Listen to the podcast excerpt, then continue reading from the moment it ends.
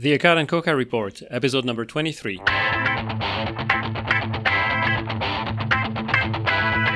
Welcome to the Accad and Koka Report, the podcast dedicated to making sense of healthcare, from policy to economics, from evidence-based medicine to ethics. Join us as Drs. Michel Accad and Anish Koka diagnose and treat the latest epidemic of healthcare absurdities.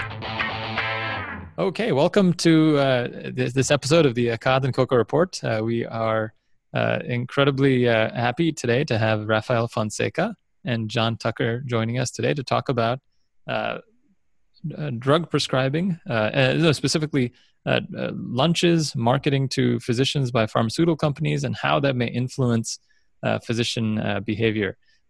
John and Rafael wrote a uh, quite a data driven uh, blog on the healthcareblog.com and uh, uh and uh, it's a wonderful piece that we'll link to in the show notes and uh, we wanted to discuss it with you folks before we get started i just want to we're going to talk a little bit about who rafael and John are. So, rafael why don't, why don't you start? rafael who, what, where, where are you practicing right now?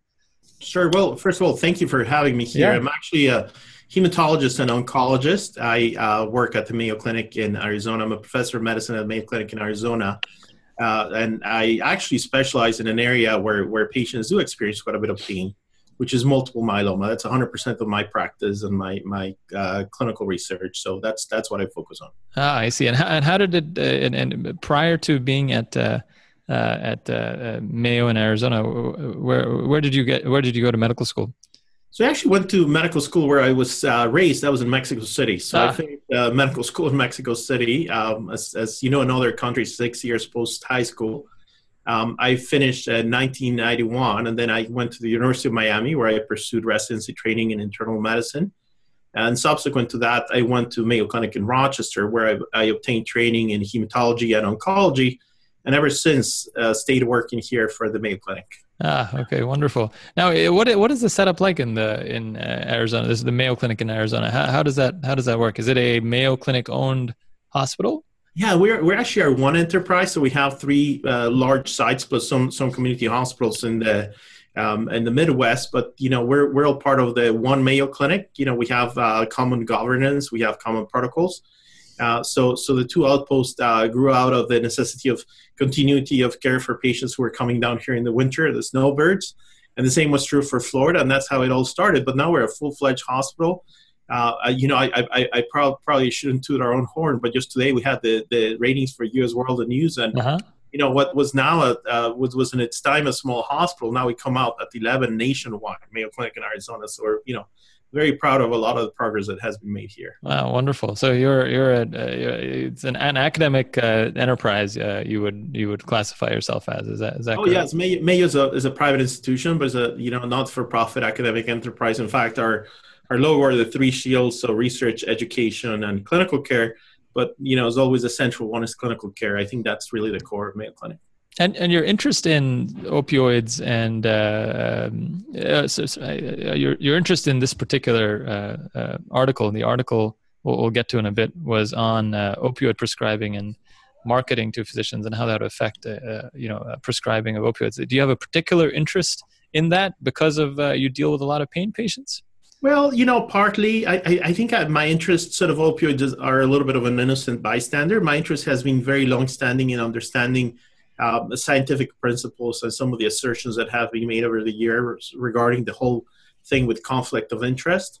Mm-hmm. Actually, going back to 2009, working with a good friend and colleague, John uh, Tom Stossel, we actually created an organization called ACRE, where we wanted to uh, create a counterpoint for for the common narrative that you know this doctors can be duped and somehow you know you walk out with a slice of pizza and uncontrollably you start start prescribing you know the the product that was presented as such a meal. So so i've had a long interest and, and more than an interest an irritation with this i would say. Yeah, yeah. something that just never never never made sense to me. And as you will explore later in the show i just was incredibly fortunate to come across the friendship with with john who now actually has developed the tools that tell us you were right. So I, have just just it's been a, a, a, great interest. So in a way the opioids are a, an innocent bystander, although I deal with this all the time. You know, patients and and their families are everyone is concerned. No one wants to get opioids, even when they're clearly medically indicated for the management of pain. Yeah, you know, I'm particularly partial to white pizza. You know, if I get white pizza at a lunch, I'm just you know, irresistibly start prescribing. You know. I know, I know. That's good. So, so, so the, the conflict of interest stuff that. Uh, it, it, In fact, the only study I would suggest we do it is with wraps. I think wraps should be forbidden. It's one of the few things that my my liberty streak like prohibits because I think they're soggy, wet, herby tacos. So if actually I went to a drug launch that they prescribe wraps, I probably would be negatively predisposed to prescribe that. Uh, that's that. That'll be John's next uh, data-driven task. so, John, uh, uh, John, uh, is it John Tucker is also joining us? John, tell tell me a little bit about yourself. What are you doing now? And well, I, I, my training is as a medicinal chemist. I think people, you know, mostly know that. Um, I worked in large pharma and I worked in biotech and I've worked in CROs. And the last few years, I've been more consulting, both for uh, small biotechs and uh, also a little bit in the financial industry, because one of the things that that I always found striking is that people deep in discovery research in the pharmaceutical industry very often don't seem to know anything about what's actually going on in the clinic and why drugs fail in the clinic and and and what the profile of drugs needs to be. And I got interested in that fairly early on, and that's that's kind of leveraged in recent years. a little bit more work with you know financial organizations and funds that are interested in trying to understand whether clinical trials are likely to work or not. And uh, uh, so a little bit of a balance between those two things. I also have a um, small antibiotic company, Caladisi Therapeutics, and we've been working on some uh, approaches to novel classes of antibiotics for hospital-acquired gram-negative infections. Uh, at the moment, that's not going real smoothly, but you know we're hoping it'll pick up. All right. What and uh, how do you how are you interested in this particular? Uh, why why are you part of this uh, brain trust that wrote this uh, this article? Well, I, I think a lot of that just comes from the fact that you know, as chemists, I think you know we're, we're physical scientists, but we're not in a field that's really hardcore like physics, where things are completely predictable. But we do get pretty quick answers back on whether our theories are correct or not.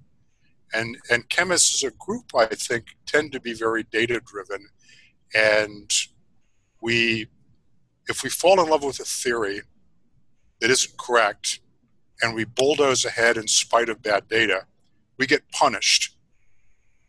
And we get punished fairly quickly by, by physical reality. We don't get what we want.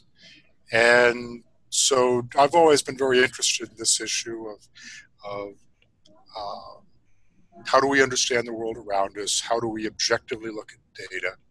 And, and frankly, in some ways, a little bit shocked at, at the extent to which a lot of stuff shows up in the literature that that really seems to be more advocacy than than an objective uh, analysis of the data, which I was always taught was what science is all about. And so it's it's a little bit of a philosophical interest and and uh, so you're a belief for what the world should be.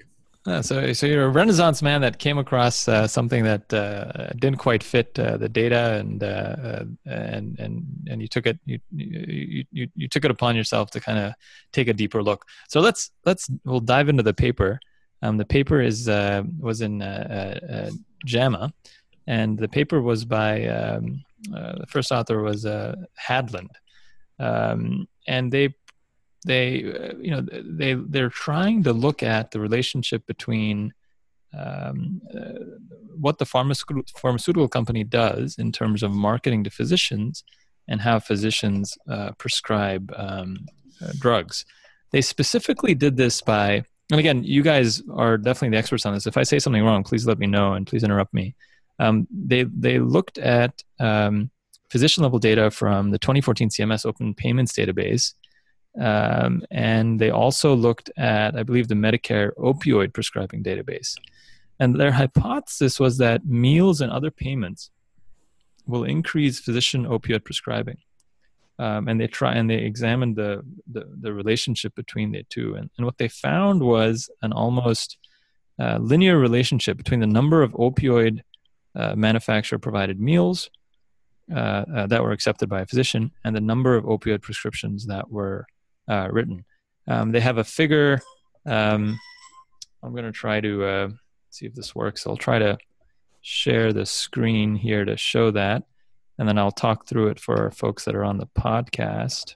Um, so there, what you can see here. Can you guys see this? Yep. Yes. So this is the this is the figure that was. Uh,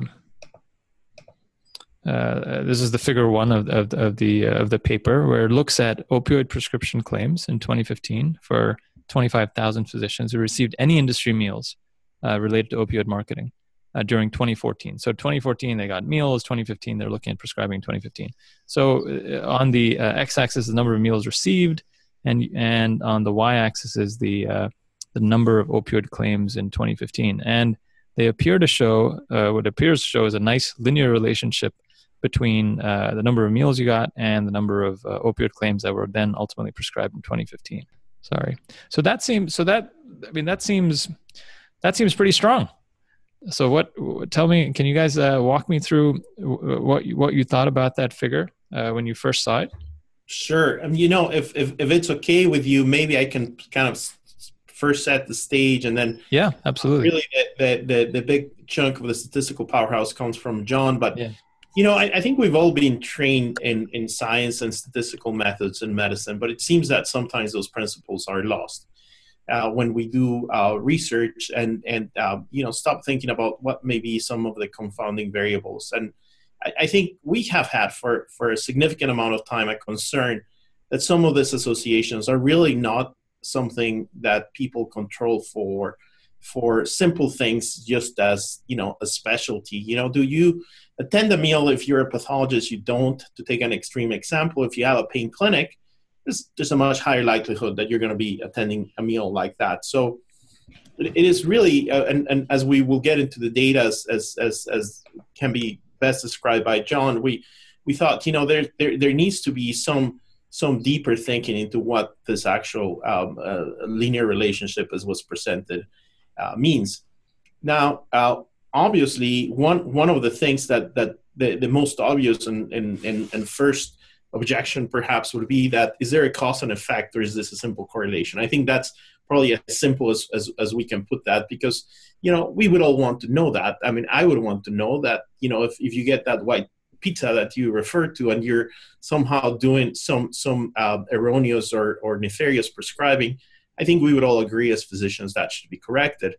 But the question is, is that really true? Is that is that what you know we are seeing? So we kind of started with with um, perhaps some thoughts before we we delved into the data of saying, you know, what is it really that we're looking at here? Are we are we seeing just the ultimate demonstration of a quid pro quo, where this you know, and there's there's this literature which is very fussy, by the way. I don't think we need to get into that today regarding the you know the the you know idea of of the small gifts and then entice some reciprocation that perhaps in, in in providing these meals maybe again that influences in the in the wrong way the the, the uh, prescribing. So the quid pro quo versus the specialty hypothesis or the hypothesis that somehow it's more of a reflection of those people that treat uh, pain patients. And you know, unfortunately, up to this point, I think it was more than anything just a hypothesis. It was something that we kind of pointed out as a limitation of studies. There's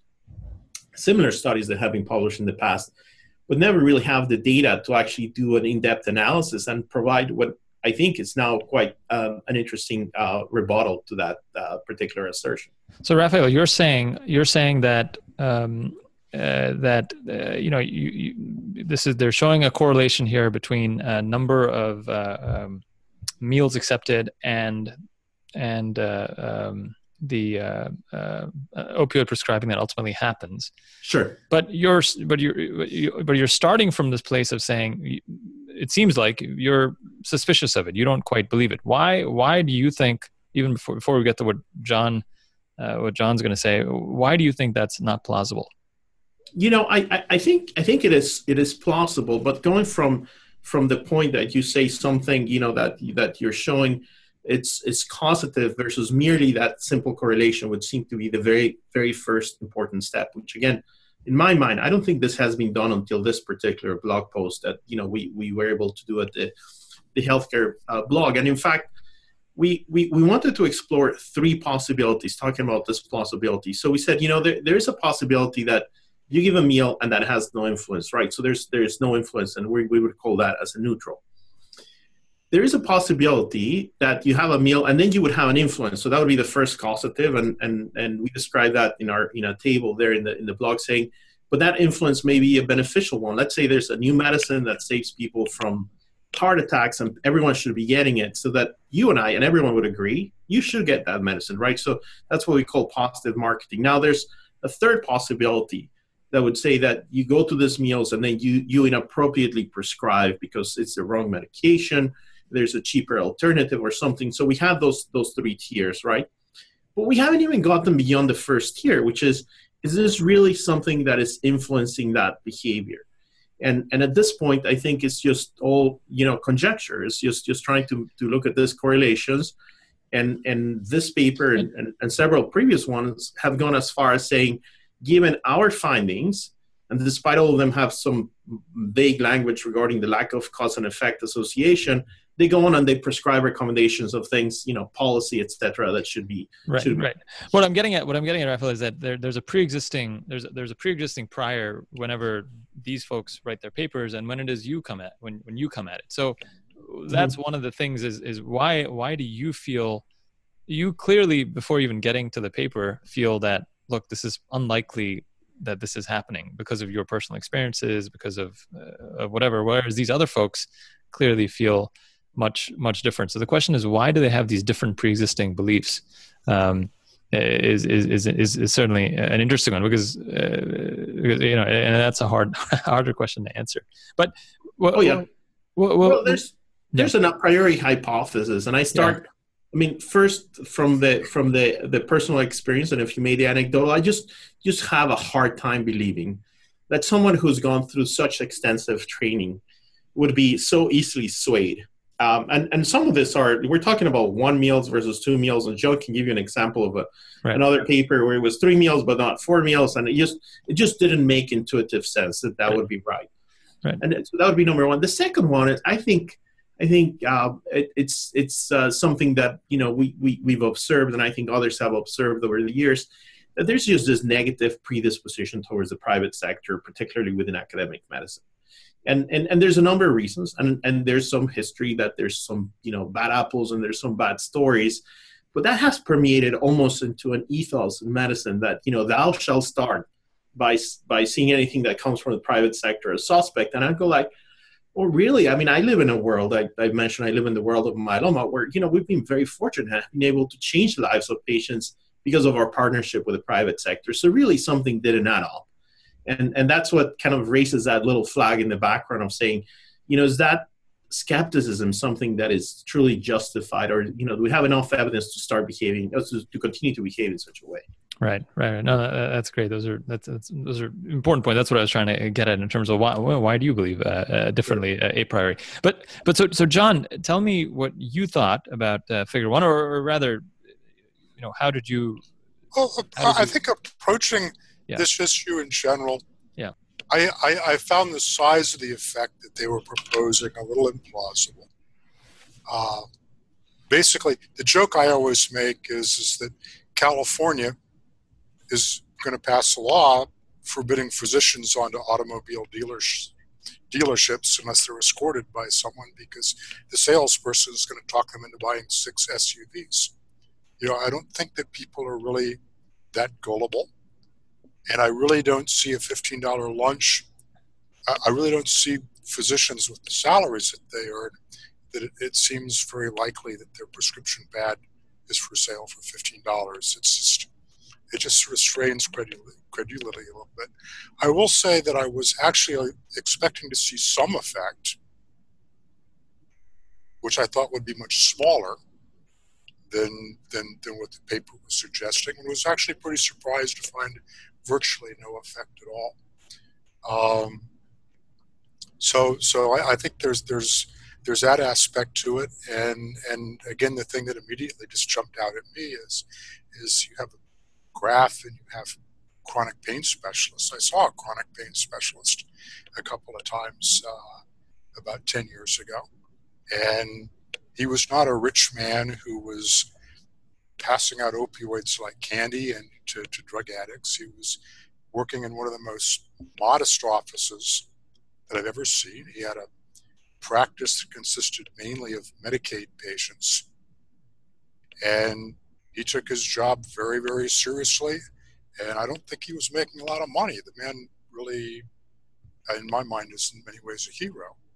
And and and so I I want to see things like that respected too. Um, maybe that's a good place to stop. Yeah, no, no. So, so the question is, so the question is that. Uh, so I'm going to share what, uh, how. And, and, and, I guess, that, Anish, I think mm-hmm. the central point I would like yeah. to make is, I don't think it really matters, right, what your preconceptions are going in, right. But you have to look at the data, and you have to come in, and you have to be willing to change your mind right. when you encounter data that conflicts with whatever your preconception was. So it's okay to have preconceptions. Right, right. right. It's perfectly. Everybody has preconceptions, but but I think that the central issue is to be open to the data, rather than using your opinions to decide what data to believe. and that, that's absolutely right. Uh, so the, it's absolutely right. So, you, you, but you know, we, it's it's always good to know where what, what starting points you have and why you have those starting points. And then and we're we're going to get right now to what uh, you know how you uh, how you interpreted that figure, which seemed relatively, or at least seemed to show a pretty clear correlation um, of uh, uh, opioid uh, lunches and. and prescriptions. So here is John. What you showed and so here we have, you guys can see that. Correct. So John, so walk us walk us through what you're showing. Uh, you're here and and how you um, and how you did this. Well, I, I think that one of the first things that I was concerned about, uh, as as Rafael mentioned, was the issue of confounding by specialty and and we addressed that separately. But I think the second issue that really struck me about that graph in the Hadland paper is it was a very non-standard presentation of data. Usually, if one is looking at the dependence of a variable on a second variable, you do a scatter plot. And the scatter plot, like this, it shows you all the data points and it allows you to see not only is there a slope or an overall dependence, but it allows you to see uh, how significant of a contributor that uh, that independent variable is on the dependent one. So by breaking the data up into uh, slices and taking averages and standard deviations, and then taking the standard deviation and converting it to a standard error. The Hadland paper gives an impression that the primary driver of opioid prescribing is lunches. But in fact, what we show in this graph is, is that people who accepted no lunches prescribed between 10 and 10,000 times in 2015, as did those who accepted 40 lunches. Right. So, so, it's not a it's not a big driver. It's not of the overall picture. So when you t- so when you took the same raw data and uh, and instead of categorizing it like the Hadland folks did, right? And they categorized it in number of meals and, and whatnot, and you and you just put up a scatter plot. What you see here is a utter, uh, you know, a scatter plot with with really nothing that you can really call as even correlative. Is that would that be? Uh, well, in, in, this particular graph, there's there's r squared is usually considered to be a measure of of how much of the variation in the y-axis is due to variation in the x-axis or the dependent right. variable. R squared is eight, so about eight percent of of the variation here in, in uh, opioid prescriptions was related to the number of meals, and then the number of meals. Of course, we have that issue of confounding by uh, specialty too. But I wanted to emphasize in this graph that that no, this isn't a major driver of prescribing. Right. Other factors are much more important. Right, right. No, absolutely, yeah, absolutely. So it's, it's a nice, it's a nice graph that that shows that, and it shows you kind of uh, what what you can do when you uh, when you when you have something that's relatively continuous, and the information loss that happens when you when you categorize variables as as they did. You may you may create stronger correlations than what actually exist. Correct. Well, um, Anish, I probably should have discussed this with you uh, before we, we had this uh, recording because I don't know if I'm maybe stepping beyond uh, what you wanted to do here. But I, That's I okay. guess one No. of the Yeah. one of the issues that that I was concerned about Yeah. in the medical literature general and in this paper in particular was that anytime there was a choice between two ways of presenting the data, Right. it seemed to me as I went through it that the JAMA paper chose the one that created the appearance of a very large effect. And we get into the issue of, um, which I think is a fascinating issue in and of its own and a very important one, is, is what is the appropriate place for advocacy and, and does advocacy belong in medical journals? Because in some ways, I've always traditionally thought of science as being to try to parse data as objectively as possible, whereas the role of advocacy is more to convince and, and you present the data in the way that helps you make your point.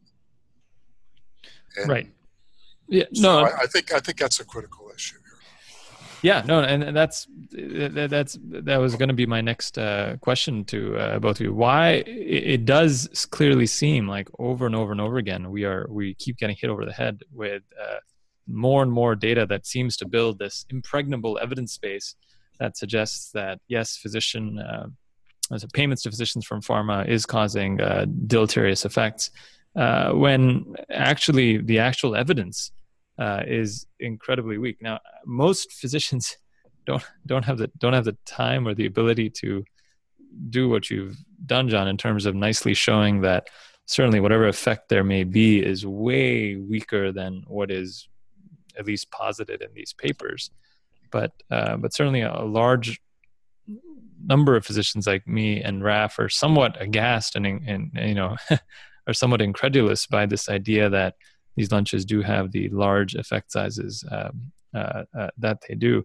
Um, so it's just it represents to uh, at least us practicing physicians this ever widening gulf between folks that are uh, in academia hold these very strong views uh, versus you know versus versus us. Um, and, and it gets and it gets back to the beautiful thing that you said earlier which is which is it seems very very very hard to move pre-existing biases with data. Um, and then and i think you've very you've nicely shown you know in the way you in the way you demonstrate in the way you uh, displayed the data and um, uh, that uh, certainly it, it, it's much murkier than what's otherwise uh, believed.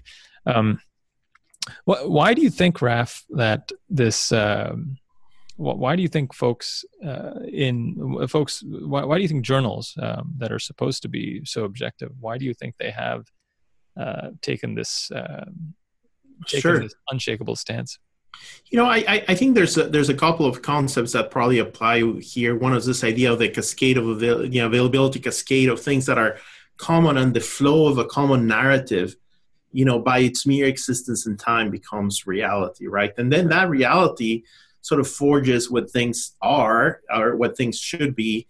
And then uh, the second concept is this whole notion of cognitive dissonance, right? It's like you're, you're shown data and and and uh, as i think the data then we'll, we'll get maybe a little bit more into that as, as our discussion goes on.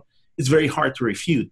The data is very strong but it's just emotionally hard for people to accept this. So the so the common narrative um, is that again there's there's some some uh, evil behind everything that has to do with the private sector. Now in this case it applies to opioids. So how do you translate that well, you could articulate that by saying one, it was you know greedy pharmaceutical companies that do doctors. Number two is doctors who take meals are are you know um, in, in some way being influenced by this. And of course ultimately this contributes to the opioid epidemic. So this is you know chapter 19 of the story of industry is evil. This is uh, the chapter 19 is the the opioid example of that evilness of of industry. And i think what is remarkable, I think, is what John said. You know, we, we all have our own biases, we all have our own uh, perceptions and uh, ideology, but I think we should all be con- convinced by, by, by science and by data. And one of the things that strikes me the most is that some of the people that are so ardent supporters of evidence based medicine, people that would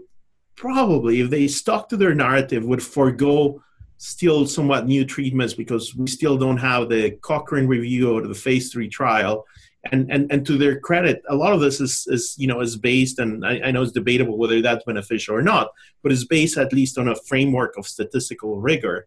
Seem to just throw that out the window when it comes down to the some this publications that become critical of, of, of the private sector. So I think I think it's just that it forms part of that flow of information, that narrative that is really, really very hard. And I would say so it's risky for someone to deviate from that uh, because you know how how could you be saying such a thing?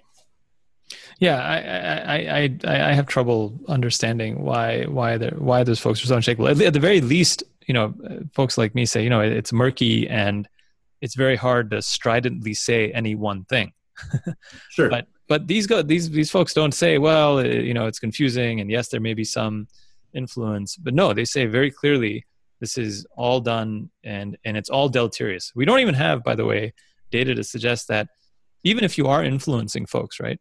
Um, if you are influencing folks, how do you know? As you guys said, how do you know that you're not influencing stuff in a net positive way? We have no idea. So the same folks that are so dead set on clinical outcomes and saying, "Well, we need an we need a uh, we need to know if the outcomes are worse." I mean, I mean, where all you've shown is that yes, you may influence physicians. Exactly. You haven't necessarily shown that any outcomes are significantly worse. But anyway, I, I, I uh, yeah, so it's a great point. I, I, I want, I, I want to, I, I want to get back to um, a, a couple, two other points, uh, two other, you know, data-driven points here that you guys uh, uh, showed, which I think are important. One, I, I won't do it in order. Is is this in terms of pushing back against this narrative? In terms of you know, uh, you know, folks that are listening are, are maybe incredulous and say, well, how can you not believe that pharmaceutical companies influence uh, us in a, in a in a in a significant way? Well, if that is the case, then then the relationship between the number of opioid prescriptions written and the total payments received, maybe that should be something significant, correct? So if if you're you know if uh, you know you should be able to show that the person who is getting $15 from pharma uh, is prescribing fewer fewer prescriptions than the person who's getting thirty thousand dollars from pharma. Correct. And so you guys also did a, um, you guys also took a look at that, and let me show that. You guys can all see that, correct? Correct. And this looks at the relationship between the number of opioid prescriptions written and total payments received, and it's a total, total mess. Meaning there's absolutely no well, I don't know, John. Am I? I mean, this looks this looks like no no correlation at all. Correct between folks that at the now, lower scale. I, I, I will admit scale. we did we did find an effect in niche. Okay. Uh, according to that correlation line, is 0.098 for for for every 15 million dollars spent, an additional 10 prescriptions were written. okay, I, I stand corrected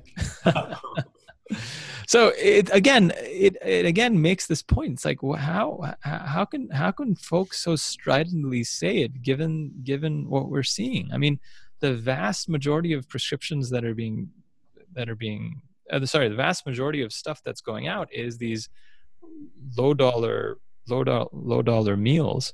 And it seems like there's not much return of investment whether you're giving somebody a $15 lunch whether you're paying somebody thirty thousand dollars, right? You know, one of one of the things that was very interesting during after we had this release, of course, as you can imagine, that there were mm-hmm. the model was flying yeah. uh, our way, yeah. and you know, and, and and I can understand that people have different perspectives on this. For some, for some people, is no matter what you know the data will show, they would still think right. of this as something negative, something that shouldn't exist. Right. So So there was a, one of the, the comments on Twitter was, "Oh, this is just bribing," and I think one of the best responses I saw that day was one that John said, which was, "Well, if it's if it's a bribe, I can tell you it's not working." and, and, you know, honestly, to to have such an investment, the return on investment, if there is any reason for this to be suspended, it shouldn't come from policymakers. It should come from pharmaceutical companies that are saying, "Gee, you know, we're not getting the return on investment for for what we're seeing here." Now, there are some limitations, and we wouldn't claim that this findings apply to every single other relationship or every other study. But at least if you if, if you use this as a test case, I think it shows for the first time, and again, I'm not aware that this has been previously shown, that in fact those concerns are are are, are uh, you know based on, on on on the the real concern that these confounding variables will not allow you to reach uh, conclusions in that regard. Right.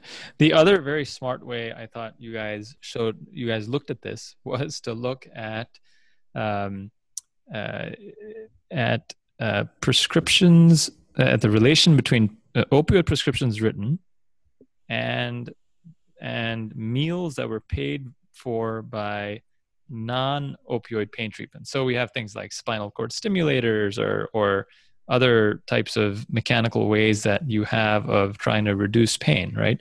And so you guys did a did, I thought we were very smart to look at um, the relationship between the uh, uh, uh, number of meals that are paid for by non-opioid manufacturers, right, and opioid prescriptions. And you guys showed you guys showed a showed a positive relation there. And so how would how would that make sense, right? Um, I mean, it, it does actually make sense, but it makes sense because it suggests that folks that are going to a lot of lunches and meals and conferences about pain, those folks end up prescribing more pain med- more pain medications, right? Um, am, I am I getting your I'm, I'm getting the gist and the argument correctly? Hopefully. You know, we we sort of postulated that in fact that the the um, you know, if, if indeed it was a practice association, I, I, would say that's probably the most powerful figure in the in in in, in this write-up was that the number of meals paid by someone who didn't make oh. opioids correlate exactly. That's a, that's a feature. Sorry, you yeah. see that that really correlates. I mean, th- that's even a tighter correlation with that one of the ones of the meals provided by opioid manufacturers.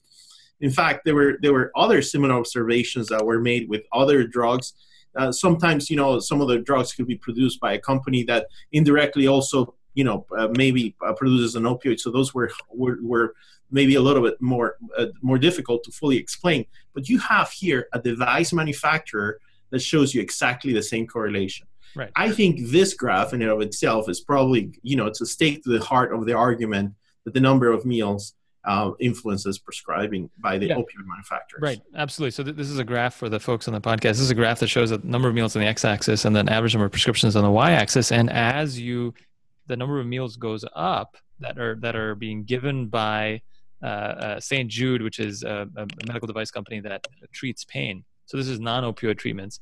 As you get more meals from St. Jude, look at that. Um, the number of opioid prescriptions goes up as well. So again, points to the fact that the reason you have this correlation is because the folks that are being targeted uh, are are you know are the folks that are being targeted and the folks that are prescribing more opioids are folks that deal a lot with pain folks that are you know have large pain popul you know pain patient populations and, and whatnot so again uh, you know a very very smart way of showing showing all of this stuff so um uh, show, showing that you know this this whole causal relation between uh, uh, pharmaceutical um, uh, marketing and, and, and, and prescriptions is, is, is very tenuous and weak. Um, so uh, now to, to, so you guys wrote this wonderful paper. You actually submitted it as a response to the JAMA Hadland's paper. And, and what, and what happened? Can either of you chime in and tell us what happened? Sure. John, do you want to take a stab at it? Yeah, I, I think you were the one who, who did that interaction. So okay, so I'm happy happy to do it.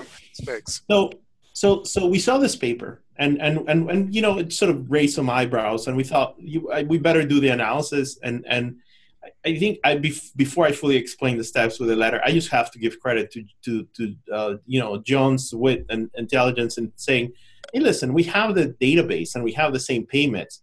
why don't we look for those confounding variables so that we can do this this correlation and you know we sent an abridged version of this report uh, but that abridged version you know the message was very very clear it was a letter to the editor that refuted the central findings of that study i think in in you know in, in a rigorous scientific environment uh, you would imagine that that's something you want to have further dialogue on um, at this point and, and I, I, I think I, you know I, I still stand on that thought is that you know, we I cannot cannot say that there's ill intent. I can think maybe there's there's oversight, maybe there's uh, you know this this this bias in favor of or this cognitive dissonance. But we send this letter, and and this letter was rejected. You know, and they get a number of letters. But you would imagine if you're an editor again, you think, gosh, this is this is so central to what is being said. I think I should consider this this with some some greater priority, right? Um, the letter was rejected. So we got a letter of rejection, and, and, and subsequent to that, we decided that we needed to share these findings because this is obviously important as, as people continue to, to try to figure out solutions for the opioid crisis. And, and as this got rejected, um, there, a couple of thoughts started, you know, going through our mind. Well, first of all, we, we, we know the authors and, and, and again we're assuming everything is done with, with, with good intent but we know the authors kind of missed it i mean it was it was an obvious thing that should have been tested then we thought the reviewers missed it too as well because you know if, if anyone who's who's doing a careful reviewer and others people worth if you're worth your salt as a reviewer you gotta say you have to give me more than a correlation you know if if if i if i presented a similar correlation to show a drug of benefit and survival i think i would be very be very, very quickly shut down, right? You're, you're, you're not giving me enough data to be convincing. And obviously, the editorial staff uh, didn't didn't get it. So there were three layers of oversight, which again could be a rush review, etc. But but you know, just made our concern grow when we now had a letter to the editor that was rejected. And and and again, we we we went on and we published that. Uh, we did reach out to the to the authors of the paper asking to see if we could have access to the primary data. And we got a, a prompt response from them. We said you know we would like to have your data. We offer ours in return. And we were told the data would be available at some point in the future pending a publication of another article along this this this line. So we haven't received that uh, so far um, but of course, being being concerned about this, we thought, gee, we you know we, we would like to explore this further. Well, as our paper uh, uh, was presented in the healthcare blog, uh, it got some notoriety on social media, and and uh, another member of the editorial board of the of the journal kind of got word of it and stated, well, you know, this is interesting. Maybe this should be submitted as a full report as a letter to the editor uh, we pointed out it had been submitted, it had been rejected, and, and didn't hear anything after that particular point. So, with that persistent concern, we have sent a letter to the to the editor in chief of the of the journal, expressing some of our some of our um, uh, uh, perspectives and and again wanting to have this very uh, uh, thoughtful scientific dialogue. We would like the opportunity to to to to have this be heard or or you know thoughts about correction for this and we haven't gotten a response to this point. Now that's uh, about uh, two or three weeks ago. it's really, really fascinating that that it's allowed to the the paper is allowed to stand without some without uh, without any mention of a very strong rebuttal in peer review, and it just goes to show you what a problem the peer reviewed. Is this new? What's that? Is this new? Is this is this has have is the medical literature always been this way, or or is this something new? Uh, I mean, I mean, I'm I'm awakening to the. I mean, I, yeah, I honestly didn't realize how much bias there was. I think, and and, and and what's really notable is the selective skepticism. Right. That that people wanted to go over our paper with a fine tooth comb and point out, well, did you look at this? Did you look at this? Did you look at this? Did you look at this? But not a single person who reviewed the paper at JAMA said, well, you've shown a correlation here, but you threw pain specialists in with gynecologists. And of course, pain specialists are going to go to more meals and prescribe more opioids than gynecologists. Right. You know, and, John, I can tell you this is not new. I'll give you a couple of examples. I mean, first of all, there's a couple of papers in the same journal, one looking at statins prescription. I, I, I, wrote a brief blog about this, but of course never had the data as we as as you were able to to to show here. You know, with the same concerns. There's a there's a, a couple of other papers. One that looks, for instance, at, at people who get payments from the manufacturers of certain drugs that are used for the treatment of blood cancers without realizing that in private practices, usually there's a, few folks that are in charge of heme malignancies versus the rest of the oncology practice that takes charge of the of the solid tumors. But perhaps the most telling example, let me let me just just mention one briefly.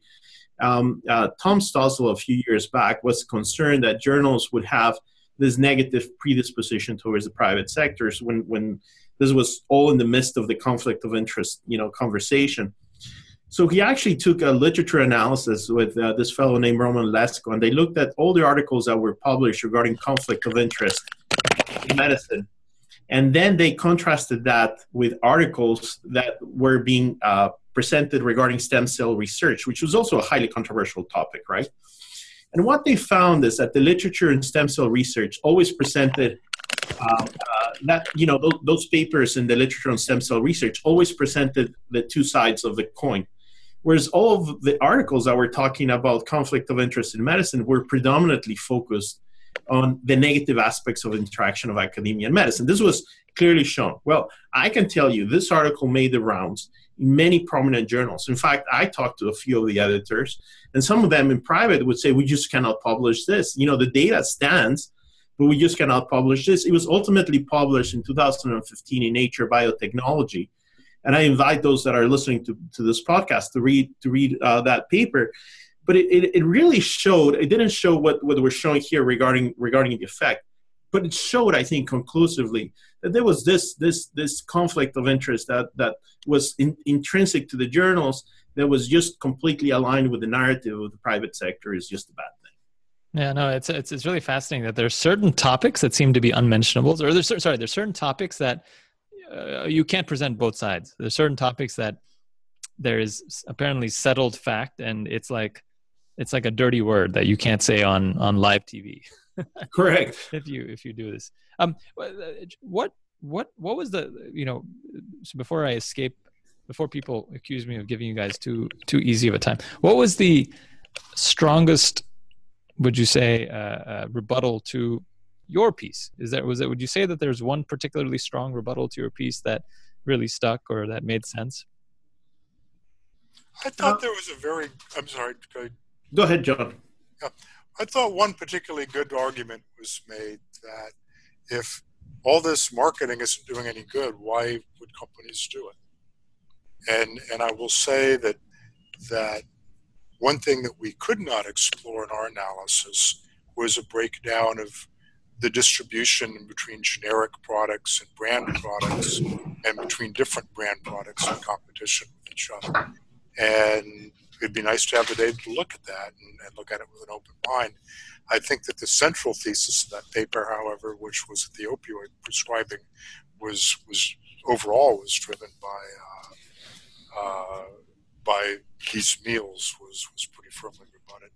Yeah, no, that, that that is a very good point. There's clearly something I mean, the market is saying that there's some reason why you want to, you need to get, you know, the pharmaceutical folks in the door talking to doctors because there must be some, some, some level of influence uh, that's, uh, that, that's. And, and you know, there, I mean, there's other limitations. You could, you, you know, apart from the, you know, the branch changes, you could say, well, maybe the big effect already occurred, and you know, you can, you've reached sort of a ceiling of how much you do it. I, I think there's some, some sort of more sort of far fetched potential explanations. So I think what John states makes sense. You know, obviously, why you know why would there there be the, the promotion of this?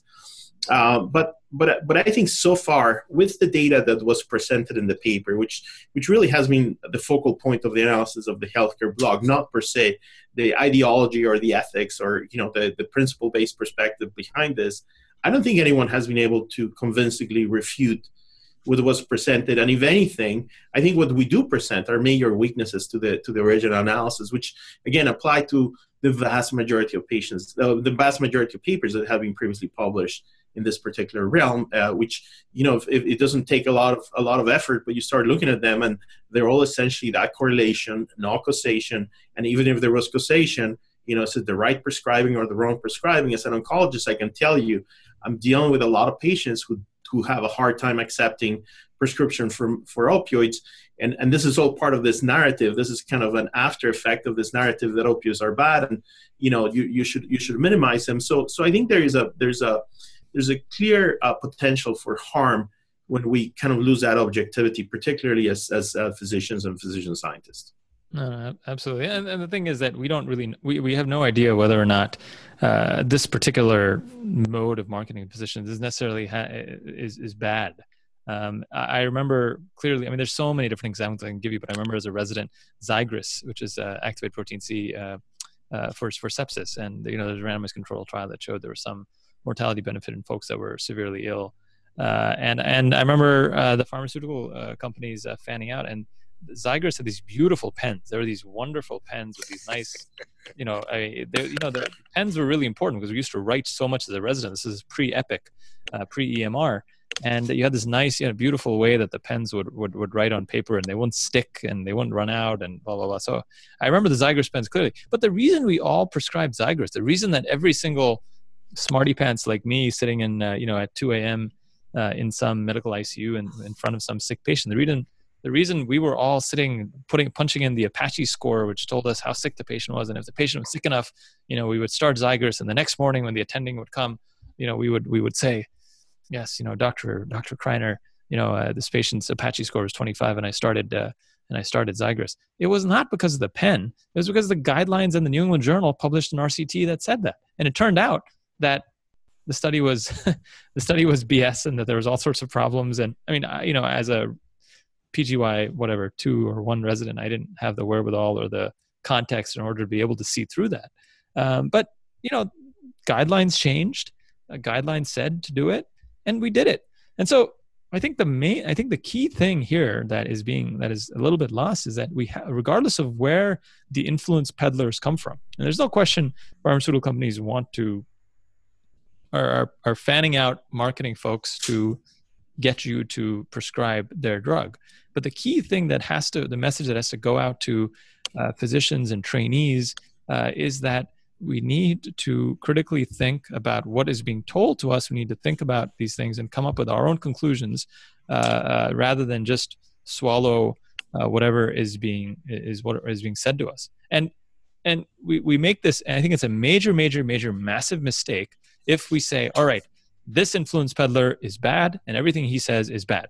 But you can you can you can if, if this influence peddler says something everything he says is good and you can just do whatever it is he says. And you know it didn't take me too much it didn't take me a long time to figure out that that was really really stupid.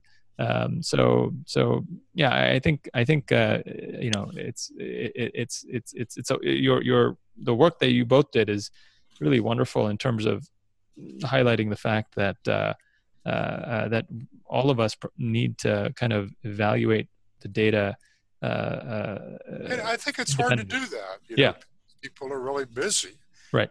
Um, I tell people when they talk about the negative influence of sales reps that I called non-academic psycho- non-academic neurologists who treat MS and interviewed them three months before the launch of dimethyl fumarate and after the key clinical trials have been published in the New England Journal of Medicine. Most of them hadn't heard of it. Now, in an ideal world, those doctors would read all the literature and they'd be on top of everything on their own and they wouldn't rely on influence peddlers at all. But the fact is, is that, that they have families and they have practices and, and, and sometimes just getting information from a multitude of different sources is, is you know, a good thing. Yeah. But yeah. Know, I, I wish I wish that voices like ours were uh, heard. I, I, think it's true that thinking is very expensive, and you know who has the time to think about all of this? Uh, you know, best analogy: you're driving down the road. You don't want to know how your brakes work. You just want to make sure you put the pedal down and the car is going to slow down, right? So the same is true for for what we do. But when someone points out that your brake pads are low, you better pay attention, right? So when someone points out that some of the studies are are, are really don't have the scientific rigor that they should have. I, I, think I would like to see a little bit of a, of a greater response. I'll give you an example. In, in, in 2012, I believe, there was a study published in the New England Journal, included Dr. Kesselheim from the Harvard system, saying that doctors had a lower level of trust from, for clinical trials conducted by pharmaceutical companies. The magnitude was about 30%, give or take. And I wrote a letter to the editor, and I thought that was scandalous because that means that by just using that arithmetic, 30% of people who were willing participants in clinical trials could consider that their effort was worthless. And the reason for that was just because there's this sort of intrinsic uh, you know, um, negativity or this is in, intrinsic paranoia against the private sector. So we actually are losing out on that 30% of those clinical trials. And when it comes down to marketing, the, the double standard is just just incredible. You know, we we see that if someone gives you that pen or gave you that pen, we don't get those pens anymore. Plus, we're on the EMR, which is another whole conversation all the time, right? but it, it, that was that was wrong. But but you can see, you know, all medical centers have advertising budgets, and we're out there and you know promoting our services, etc. But it's like we're holier than thou. You know that is okay for for for for academicians to do. Oh, but oh boy, you do some direct to consumer advertising in pharma, and that's that's like just saying Voldemort. absolutely, absolutely. No, this has been a great great conversation. Any any we'll, we'll wrap up. Any any last uh, any last uh, uh thoughts, folks? in terms of uh, the paper or uh, or con- uh, uh, conflict of interest? Well, I, I, I, would start just by saying uh, thank you for the interest. I think this is this is very uh, important work. I think uh, you know we we as as you stated want to see innovation be more rapidly disseminated, and if these are some of the barriers for innovation, you know, name, namely the conflict of interest, I see that as a problem. Others have said it can take, you know, sometimes up to 15 years. I hope it's less for for new medical things to actually get disseminated into the practice. And if that that uh, sense of lack of trust in the private sector is doing that, I don't think that serves patients. So I think um, um, I, am hoping and uh, that uh, John and I will tackle other similar papers in the future uh, to to point out what really should be considered as as, as we think uh, about the rhetoric regarding this this ideology. Excellent, Raf. Uh, what, what what's your uh, Twitter handle? Uh, it's rfunzy one at rfunzy one. All right, wonderful. Like the, the what was that TV show that Funzy? That's rfunzy yeah. one. wonderful, John. Any last any last thoughts? No, I, I think that uh, uh, there's a general issue here, and it can you know at, at different levels. One is that of uh, I think a little bit of an industry uh, anti-industry bias. Um, certainly, if we look at the reliability of trial results, for example, we find that most of the papers on retraction watch are from academia and not from industry. Industry is actually as Big Brother looking over its shoulder pretty closely. Um, but, but maybe the broader issue, and one that I'd really love to see you and Michel take on sometime, is the one of advocacy in medical journals and, and the, the role of keeping science and politics separate because I'm, I'm really quite concerned at, at the politicization of, of the scientific literature. I think it it's using your credibility, our credibility for a, a, a, purpose, but we're burning it. It's like we're burning we're, we're burning our house down to stay warm. And uh, so I see things like Science Science Magazine is now employing a a investigative journalist. And is that really the role of a scientific journal? I, I'm not sure about that. I guess that, that would be very that, that, that's an excellent point. We definitely, definitely something that we have to bring up. But it's an excellent point because the more that, uh, uh, more that science involves itself in advocacy politics. in politics, uh, the, the, the, you know the more egg the more egg on our face there is. So you don't need orange hued folks um, at Pennsylvania Avenue uh, uh, labeling folks as fake news when you're doing it you're doing a good job yourself yeah. so, yeah. so yeah. all right well well thanks so much for both of you for joining me for this last hour or so hope uh, it was great oh john uh, your your your twitter handle uh, is what again uh, what is my twitter name john tucker phd PhDs in there really just because John Tucker and John A. Tucker were both taken. All right, so so definitely definitely follow both these folks for uh, for uh, for for a a, uh, a, a different look for if you know if you want to get out of the echo chamber, I'd say uh, you know Raf and John John are uh, are great great folks to follow on Twitter. So thanks again, folks. All right. Okay, Thank, thank, you for the invitation. Yep. Absolutely. Thanks for listening to the Accad and Koka Report. Subscribe for free on iTunes or Stitcher at accadandkoka.com, where you'll find detailed show notes, our blog, and more. accadandkoka.com.